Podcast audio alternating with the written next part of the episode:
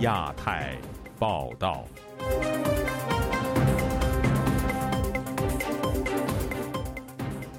各位听友好，今天是北京时间2023年2月4号星期六，我是佳远。这次亚太报道的主要内容包括：中国无人飞艇进入美国上空，布林肯暂缓访华行程；网友感叹胡鑫宇案没有真相就是一切真相；中国官媒为胡鑫宇事件降温，辟谣再成重点；中国去年收支差额巨大和股民大失血新闻遭删除。接下来就请听这次节目的详细内容。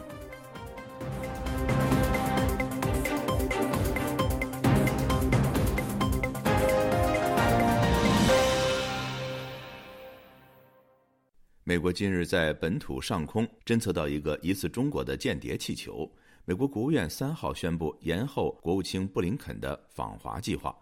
美国国防部说，这个气球下方有载重负荷，并具有机动性，但拒绝透露该气球是否受到中国政府的控制。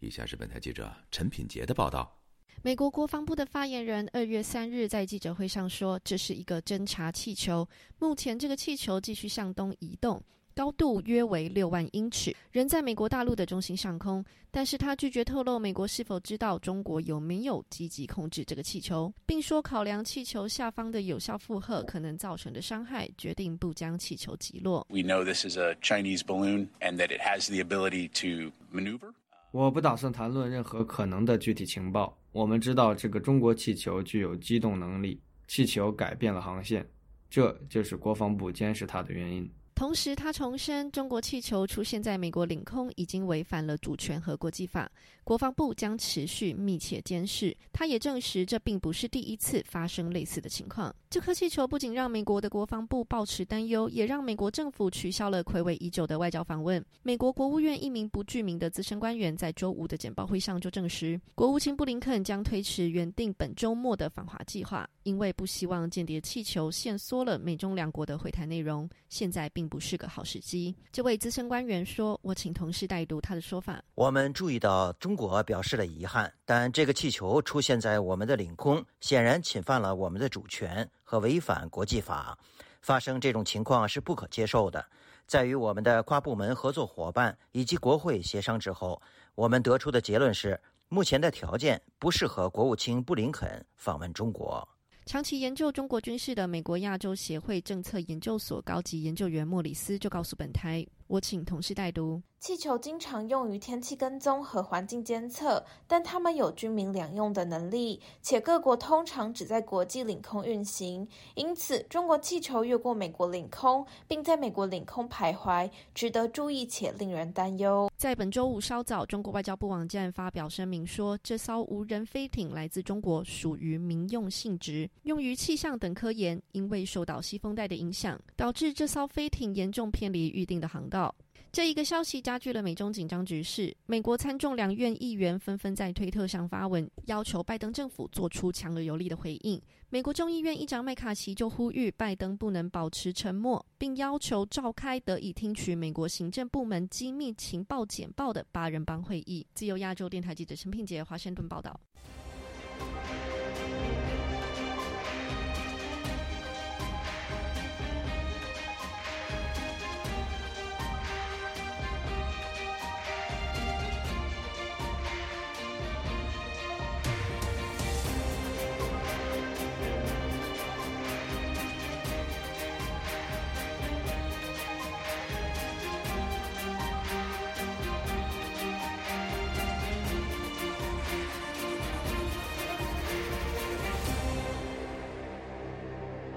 针对各界广泛关注的胡鑫宇案，中国官方2月2号召开新闻发布会，认定为自缢死亡。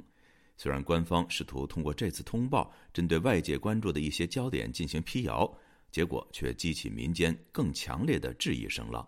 目前人们对官方的说法提出了哪些主要的疑点，而官方又是如何应对的呢？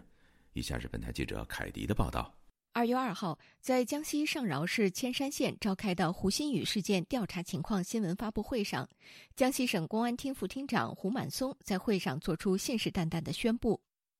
认定胡某宇系自缢死亡。尸体发现地系原始第一现场。不过，大多数网友对这些官方说法并不买单，更有网民以歌曲方式表达质疑。一根那细鞋带儿就能把自己吊起，问问世界，谁能有如此勇气？针对部分网友聚焦的主要疑点，本台记者汇总如下：疑点一，警方通报指，胡鑫宇失踪当天录制的2段音频清晰表达了自杀意愿，并说录音内容不存在人为合成篡改情况，但警方只将2段声音以文字方式公布，却并未公布音频。同时，胡鑫宇的死亡照片也不公布，外界质疑其原因何在。疑点二，警方通报指，粮库围墙高约5米，内部主要区域装有视频监控，门口门卫24小时值守，并有护院犬，未经许可禁止进入。案发中心现场北面围墙有一渣土堆，低于围墙1.5米，渣土堆和围墙间有2棵树木高于围墙。外界质疑胡鑫宇是如何躲过监控发现这一地点的，如果他已事先踩点，那就应找出他去过此地的证据。广州一位不愿透露姓名的王先生告诉本台，可以说是一个自杀中的奇才了，躲过那么多的监控，几乎是飞檐走壁一样，简直是匪夷所思，你知道吗？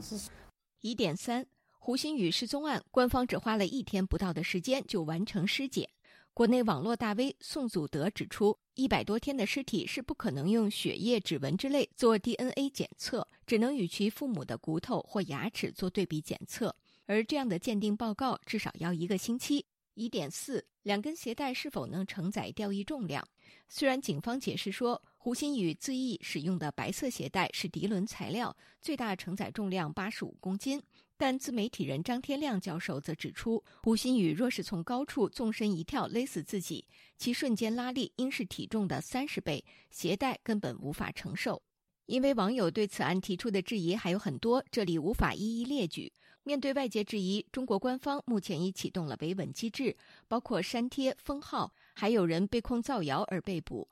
一位身在中国大陆、因安全原因不愿具名的大学生 A 先生告诉本台，中共政府的公信力现在已是负数。他们受到这么多的质疑，他们的调查舆论不被相信，也是活该。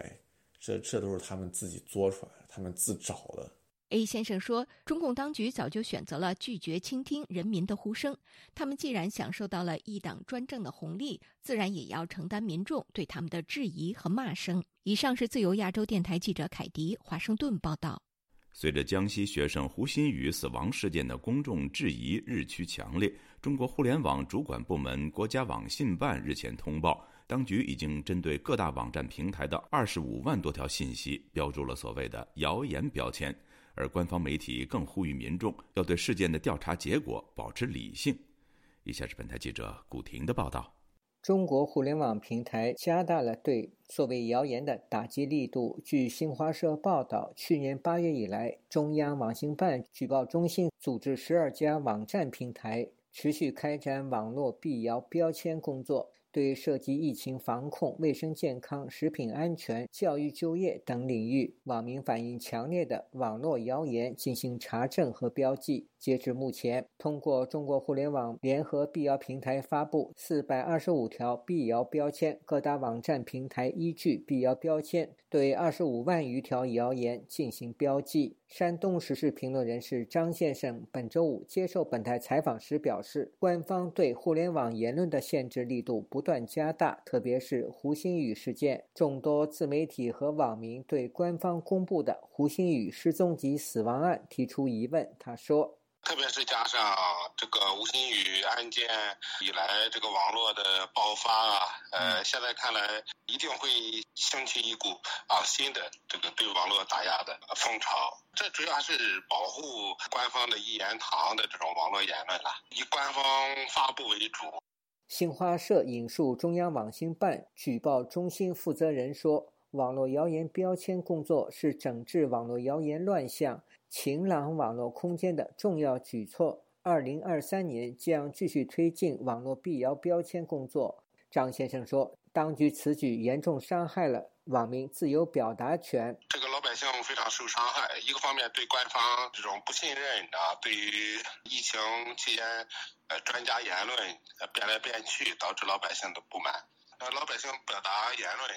是自由的。而近期备受关注的胡鑫宇事件，中国媒体和自媒体通过对事件的报道、对案件的质疑，在互联网形成一股强大的推力。就在官方召开胡鑫宇事件新闻发布会当晚，人民日报发表社评写道：事件的真相调查需要在专业和法治的轨道上运行，发掘真相需要时间，判断结论需要证据。对于官方通过建立辟谣平台，将官方认为是谣言的信息做出标记，河北石家庄自媒体人毕鑫接受本台采访时说，官方所谓的辟谣就是想垄断话语权。辟谣的标签工作重点也是4个方向，就是疫情防控、卫生健康、食品安全、教育就业。首先第一，疫情防控过于那个严格，疫情来管控人，其实疫情已经没有那么大的问题，所谓的谣言出来它是不允许发生的。毕鑫说，官方原本借公布胡鑫宇案件提高公信力，但受到网民的高度质疑，也会促使当局开启网络言论维稳的新措施。自由亚洲电台记者古婷报道。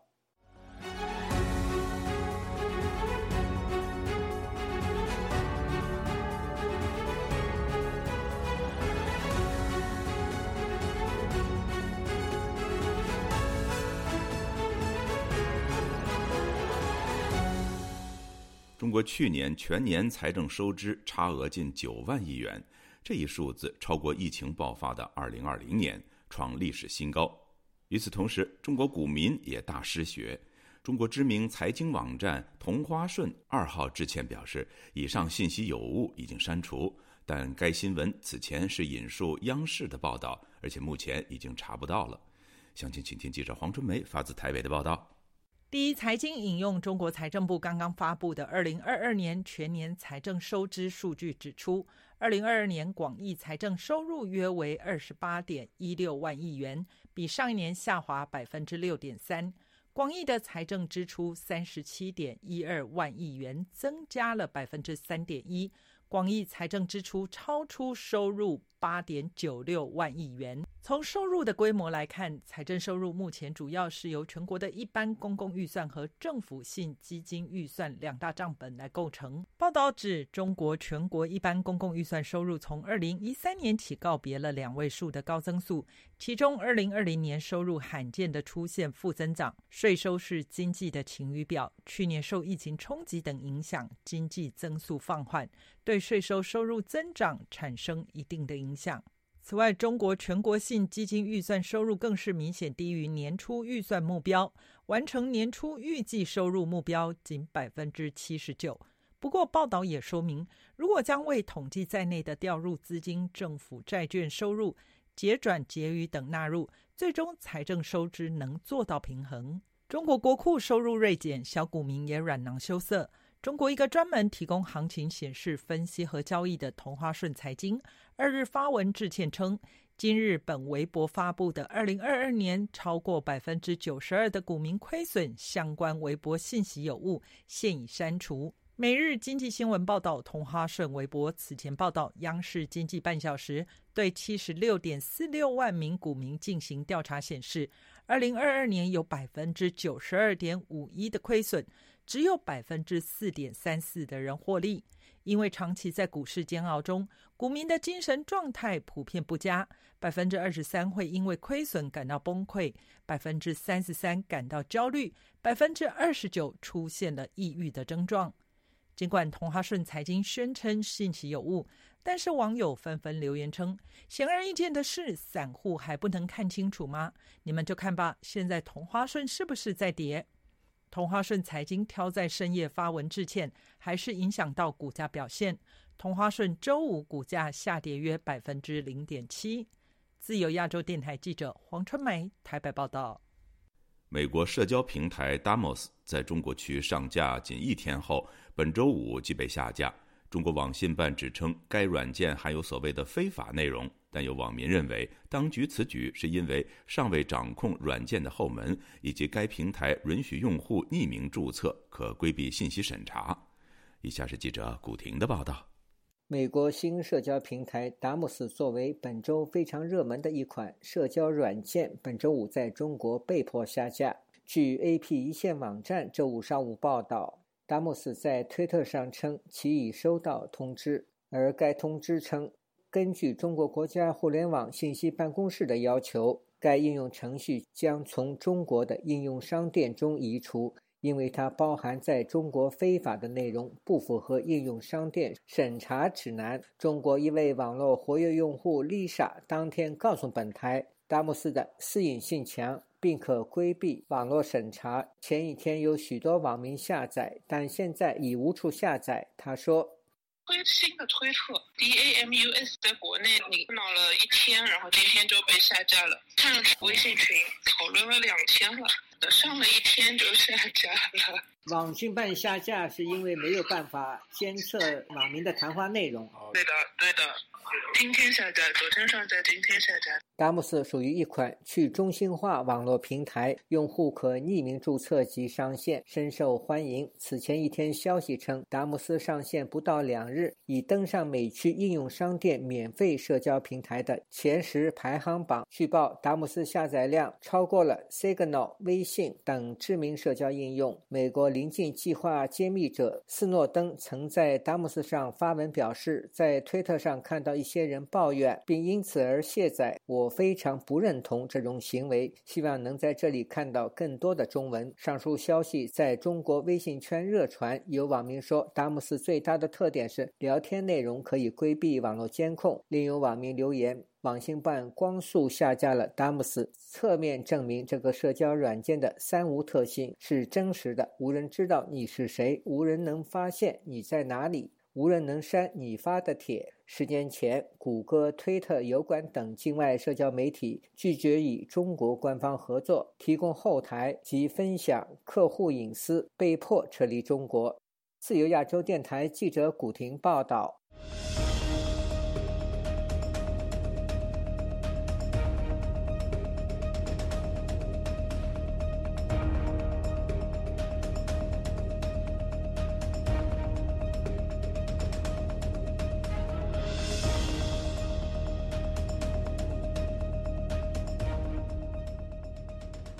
美国联邦众议院议长麦卡锡2号表示，目前没有安排前往台湾的计划，而中国无权安排他的行程。台湾的立法院外交以及国防委员会召委王定宇表示，麦卡锡确实有意访台，只是在时间上要尊重本人的安排。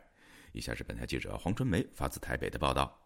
麦卡锡在国会山庄首次回应访台的消息表示，我现在没有任何排定访问台湾的行程。日前，美国9杯新闻传出麦卡锡计划今年春季访问台湾，五角大厦已经在为此预做准备。中国因此提出警告。麦卡锡重申，他不认为中国能命令他可以去哪里。民进党立委王定宇对媒体表示，好友来访必竭诚欢迎，但如果因为美国国内事务不能到访，也尊重美方的决定。但是他强调，任何人访问台湾都是台美之间的事，无关中国，不能让中国武力威胁操弄而改变，因为这样子不仅仅是让中国用蛮横的手法建立国际新的秩序，更严重的是得鼓励他用这样的手法去影响台美或台湾跟国际其他国家的互动关系。关于麦卡锡将在今春访台的传闻，王定宇说道，美军针对印台特别是台海地区有很多标准作业流程与应变计划，独缺众议院议长访台，中国使用武力威胁应变计划，美军欲建立机制，在征询的过程消息走漏。消息的来源是来自于美军要建构这样子的应变计划所导致的，也许是一个误解。但是麦卡锡确实有意愿要访问台湾，只是成型的时间要尊重他的行程安排。台湾关怀中国人权联盟理事长杨宪宏近日在华府参加一场圣经博览会的祈祷与忏悔祷告会，麦卡锡与24位美国国会议员也出席该场合。杨宪宏说，现场同时为乌克兰和台湾祷告。对于麦卡锡访台的谈话，杨宪宏解读，他们不愿意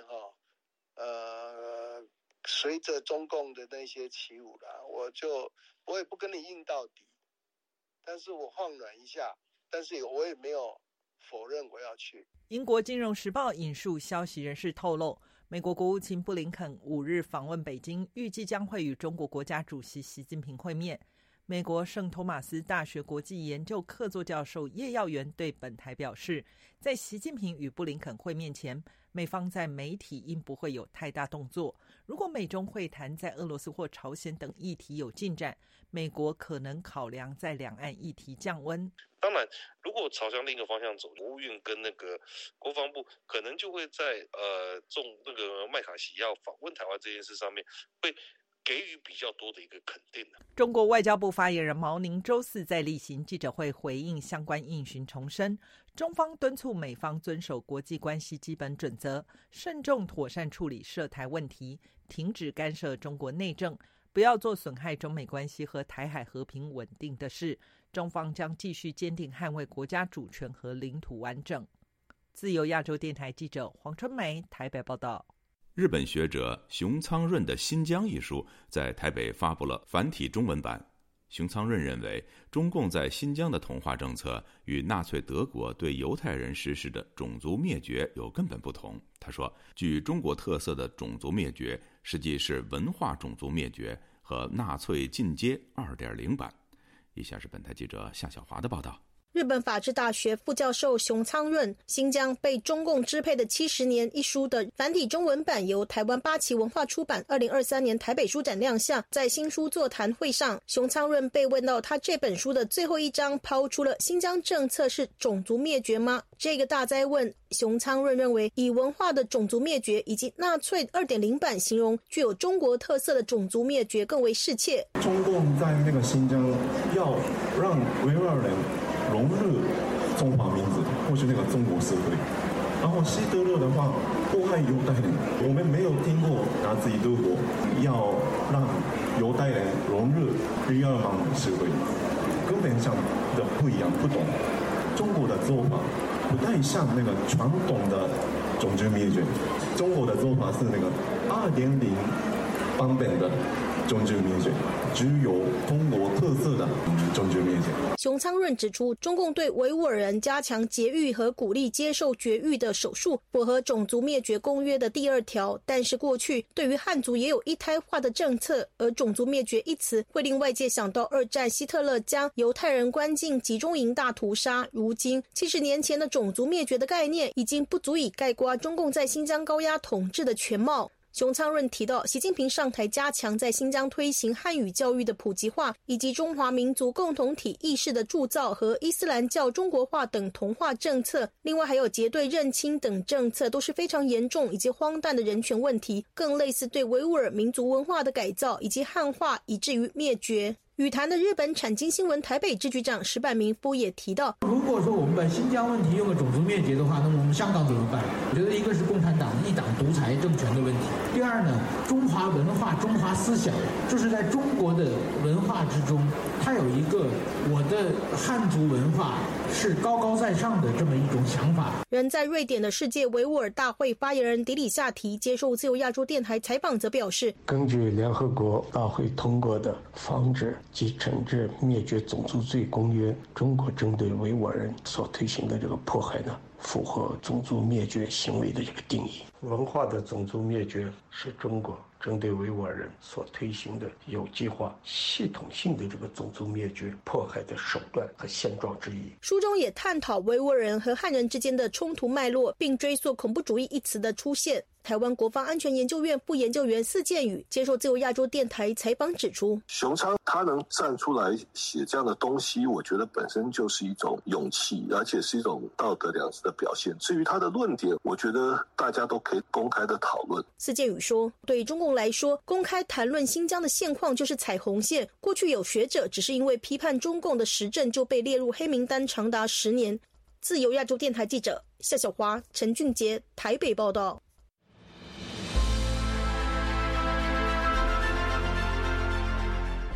用暗网访问自由亚洲电台，避开老大哥的眼睛。为了协助读者能够安全地获取被中国政府封锁的新闻，自由亚洲电台联手开放科技基金，为普通话部和粤语部特别开辟了尾缀为 .onion 的暗网址。中国大陆的读者可以借助此网址匿名访问本台。新冠病毒爆发之后的1个月，中国民众怀抱着对真理的渴求，勇猛地翻越防火墙。自由亚洲电台普通话网站访问量暴增，社交媒体粉丝数也取得历史性突破。自由亚洲电台目前有3个暗网网址，英文版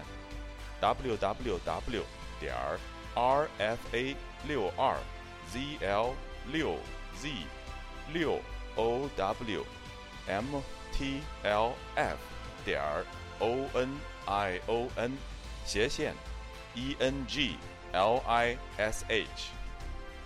普通话版 www.rfa62r zlozlowmtlf.onion/mandarin， 粤语版 www.rfa62r zlozlowmtlf.onion/cantonese。 中国已经连续4年被美国人权组织自由之家评为侵害网络自由最严重的国家。为了抗衡中国政府的高压封锁，自由亚洲电台如今也加入一些其他国际媒体的阵营，为公众提供暗网入口，以浏览最新疫情消息和其他敏感新闻，包括香港民主抗争运动、维吾尔人和西藏人等少数群体所遭受的严酷迫害。读者可以使用基于火狐的洋葱浏览器匿名访问以上网址。该浏览器最初由美国海军研究实验室设计，可以通过像洋葱一样的多层加密结构，屏蔽互联网用户的地点和身份，绕开政府的审查和监控。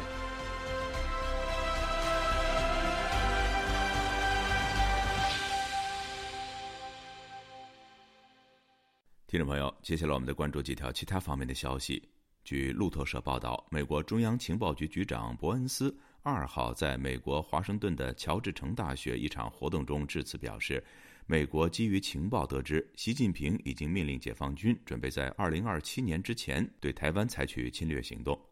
伯恩斯说道，这并不代表他已经决定在2027年发动侵略，或是在任何其他一年，但这提醒大家关注其焦点和野心的严肃程度。伯恩斯还说，根据我们在中央情报局的评估，我们不会低估习近平主席对台湾的野心。伯恩斯还提到，习近平很可能对于俄罗斯军队以及武器系统在乌克兰非常拙劣的表现感到惊讶与不安，并尝试从中学到教训。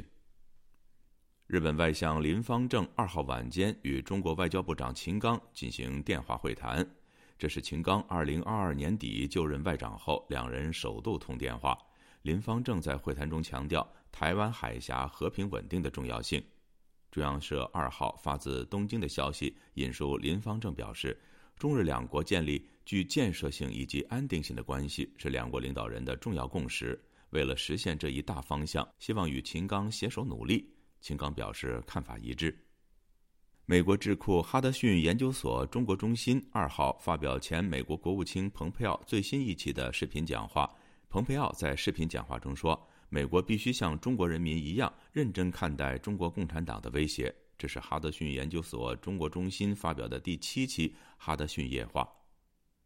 英国与澳大利亚外交和国防部长年度会议2号发布会后联合声明，除了一如去年强调台海和平稳定的重要性，今年新增反对任何一方片面改变台海现状，并将致力于深化与台湾在各领域的关系。听众朋友，这次的亚太报道播送完了，谢谢收听，再会。